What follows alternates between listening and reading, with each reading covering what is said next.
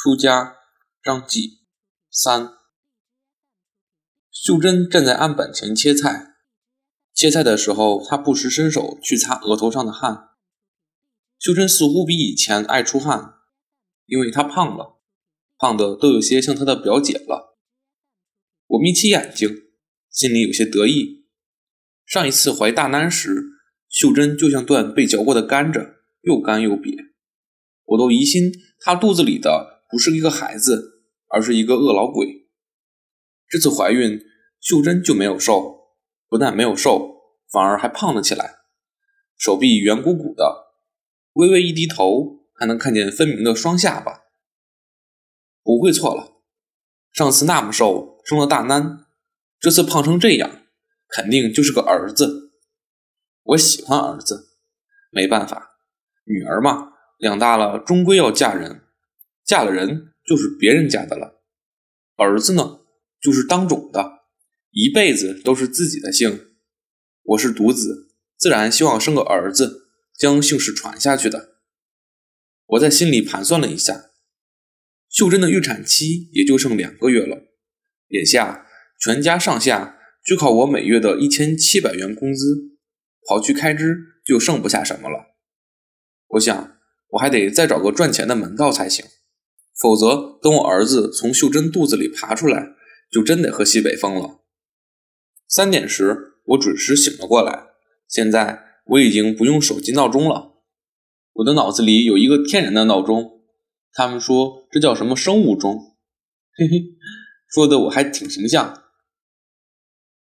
我从床上爬起来，将米淘好，放入电饭煲，再去卫生间洗漱。刚来城里那阵，每天早上我都吃泡饭。我喜欢吃泡饭，可过了没几天，我就发现这样不顶饿。泡饭是吃滋味的，一泡尿就没了。要知道，我一出门就得从四点忙到七点，不吃新鲜米饭哪来的劲儿？吃好饭，我穿戴上围巾、帽子、手套，骑车出门，在凌晨湿冷的风中，将牛奶一瓶瓶的送到订户门口。送完了奶，我一身热汗。此时。天光已经亮了，街上的人也多了起来。我靠在路边的电线杆上抽烟，等这口劲缓过来，我也得回去补觉了。烟抽到一半，突然有个穿绿衣服的人从我面前骑车过去，经过一户人家门口，他从包裹里取出个东西，随手一扔，又继续往前骑去。是个送报纸的。送牛奶时，我经常会遇见他们。我的脑子突然一激灵。他娘的！如果我能找份送报纸的活儿，不就相当于拿两份工资干一份活吗？想到这儿，我赶紧骑车尾随过去，叫住了他。那个人停下车，疑惑地看着我。我冲他讨好的笑，拔了根烟递过去。你认识我？我们认识吗？你不认识我，可我认识你。来，先抽根烟。那人犹豫了一下，还是将香烟接了过去。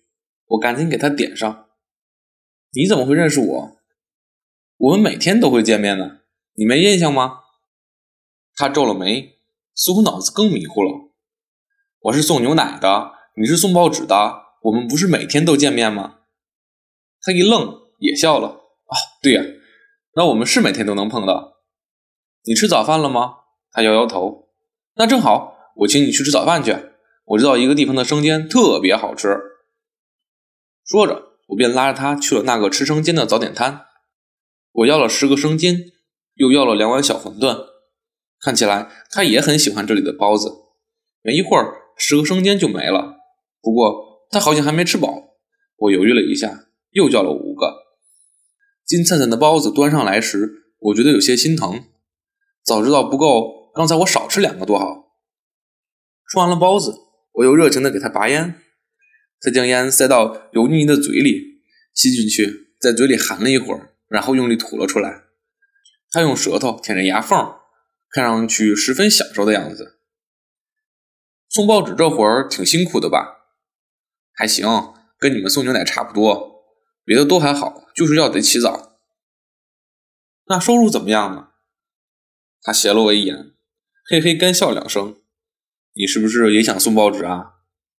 我有些不好意思的笑，被你猜对了。我觉得送报纸比送牛奶好。你想想，报纸是有文化的人看的。虽然我不是个文化人，但我特别喜欢看报纸。这送报纸听着就是个正经活儿。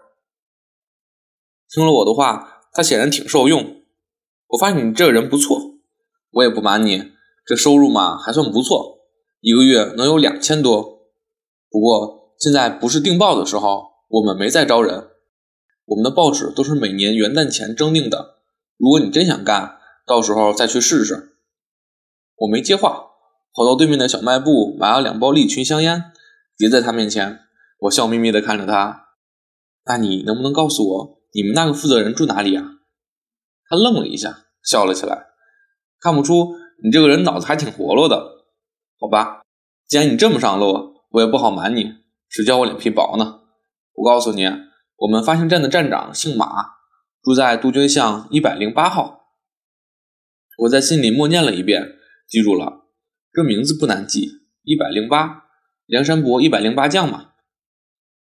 我跟你说，你可不要跟别人说是我把地址告诉你的，传到马站长的耳朵里，他是要不高兴的。我赶紧摆手，不会不会。他懒洋洋的打了个哈欠。好了，我要走了，我得回家睡觉去了。说完，他就站起身来，顺手将桌上的两包香烟抓进了口袋。我陪着起身，又感谢了几句。离开早点摊，我没有回家，而是骑车去了那个马站长家。大门紧锁着，我想去敲门，又觉得这样太唐突。如果马站长出来了，我该怎么说？总不能直接说我想到你那里上班吧？我点了一根烟，盯着马站长家光溜溜的大门看了一阵，转身回了家。到家时，秀珍正陪着大南坐在床上看图画书。我摸了摸大南的头，然后把自己想找份工作的想法跟秀珍提了。我说：“事情是好事情，就是不知道能不能成，得走走关系。”我先前去马站长家看过了，看见他家没订牛奶，就想着能不能给他订上一份牛奶。不过也是压手的，订一份牛奶要九十一个月，一年下来也要上千块了。秀珍说：“我们家不是还有份牛奶吗？那怎么行？你还怀着孩子，正需要营养。”秀珍说：“其实我也闻不惯那味儿，表姐送了，不喝总是浪费。”现在正好，我刚好也不想喝了。瞎说，你以前可从来没说过你不喜欢喝牛奶。秀珍笑眯眯地说：“我没骗你，我妈生我时也没有奶。”我一愣，很快便反应过来。我笑着在她胳肢窝挠了一下。秀珍有些害羞，说：“你别闹。”停下手，我又有些犯愁。你不喝奶，可还有大丹呢。你看外国的小孩那么高，那么白。都是吃牛奶吃的，那电视里的外国黑人也都吃牛奶，也不见得白啊。我不知道秀珍说的是笑话还是真话，我有点难为情。为了送礼，我居然打起了自己老婆和孩子的主意。马站长家似乎没有人早起的习惯，我将牛奶送去时，他家的门里还是一片漆黑。第一天去，我顺利的将牛奶放在了他家的门口。第二天、第三天、第四天，一直都如此，直到第五天。这天凌晨，正当我把奶瓶放到马站长家门口时，门突然开了。我一抬头，看见一个穿花睡衣的秃顶男人正盯着我。“你是谁啊？”我猜想眼前这个人便是马站长，便陪着笑：“我是个送奶工，你是马站长吧？”男人严肃地看着我。你怎么会认识我？还有，你为什么要每天给我送奶？这是你订的奶啊！我订的奶。马站长摸了摸在夜色中发亮的脑袋，你搞错了吧？我家可从来没订过奶。不会错的，是我给你订的。马站长一愣，依旧一副公事公办的面孔。你为什么要给我订奶？什么意思？我笑眯眯地说。我想送报纸。听了我的话，马站长的眼睛突然亮了，脸上的肌肉也随之松弛了下来。他上下打量着我：“你这个后生，脑筋还蛮活络的嘛。马站长，你看你能不能帮帮忙，让我也到你那里送报纸？马站长斜了我一眼，工作上的事情还是上班时到发行行再谈吧。说完，他要关门，我赶紧往门里踩了一步。马站长，你上班的时候就别买早餐了，我给你带生煎包子来。我知道有一个地方的生煎包特别好吃。马站长笑眯眯的看着我，又摸了摸脑袋。你这个后生确实蛮活络的。离开马站长家，我就赶去了发行站。我得在这里等着，因为我不知道马站长几点上班。我得等到他到了办公室，再回去买包子，这样包子就不会冷掉，不好吃了。就这样，到了早上八点钟左右。马站长终于来了，我赶紧骑车到了那个生煎摊，拎上一袋包子，又匆匆赶回发行站。马站长坐在办公室里喝茶，看见我拎着包子进来，显得挺满意。你还挺准时的嘛！我笑眯眯的把一袋热腾腾的包子放在他面前。马站长，别烫嘴，你赶紧趁热吃。马站长没有急着吃包子，任由包子散着热气。慢条斯理的喝着口茶，你这个人脑子是活络的。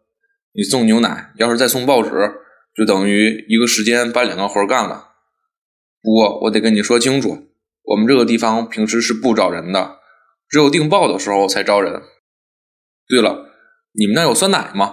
我那个孙子倒是挺喜欢喝酸奶的。我赶紧接话，有的有的，我给您订一份。这时，马站长似乎才看见了眼前的包子，他将袋子打开，拿一个出来，捏了捏，但他还是没有吃。当然了，虽然招工时间还没到，但也不是一点办法都没有。平时有人辞职什么的也是有的，不过我不知道最近怎么样，人太多了，我得查一查才知道。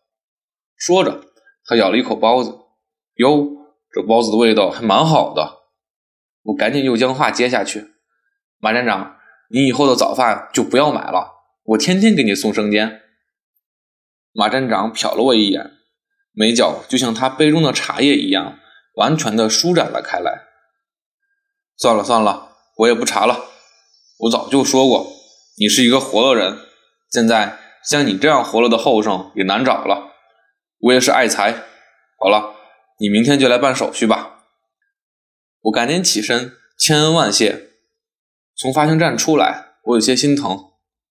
原本算计着不另外花钱就把事情办了，没想到搭进秀珍和大南的牛奶不算，还多搭进去一份酸奶，一份生煎。订鲜奶九十元一个月，订酸奶六十元一个月，生煎一块钱一个，一天算五个，一个月要一百五十元。这样算起来。我一个月要给他三百元，他娘的，这马站长可真够黑的。不过总数还是划算的，发行站每月的工资是一千九，除去马站长的那些开销，至少还能剩下一千六。回家时，大南正一个人坐在门口的板凳上，他用手托着腮帮子，皱着眉头，看上去有些不大高兴。大南，你怎么了？小嘴撅得那么高，都能挂个小水桶了。丹丹抬头看着我：“爸爸，为什么这几天家里没有牛奶了呢？”我愣住了。对呀，这事还没跟大丹说呢。前几天牛奶没拿回家，他也没问，我都以为他忘了。没想到今天却突然开口问了起来，一时间我还真不知道该怎么解释。我迟疑了一会儿，胡诌道。丹丹，其实是这样，现在的牛奶啊都不能喝了，因为那些牛都得了疯牛病了。大南有些疑惑，什么叫疯牛病？就是牛发疯了，像得了神经病一样。如果有人吃了这些疯牛的牛奶，也会变成神经病。丹丹似乎明白了一些，继续问：“那人变成神经病是什么样的？”我伸手将他抱到一边。然后将他坐我的小板凳举过头顶，放在头上，学了一声牛叫，哞。我说：“你看，神经病就像爸爸这样的。丹丹看着我的样子，便不再生气了，咯咯的笑个不停。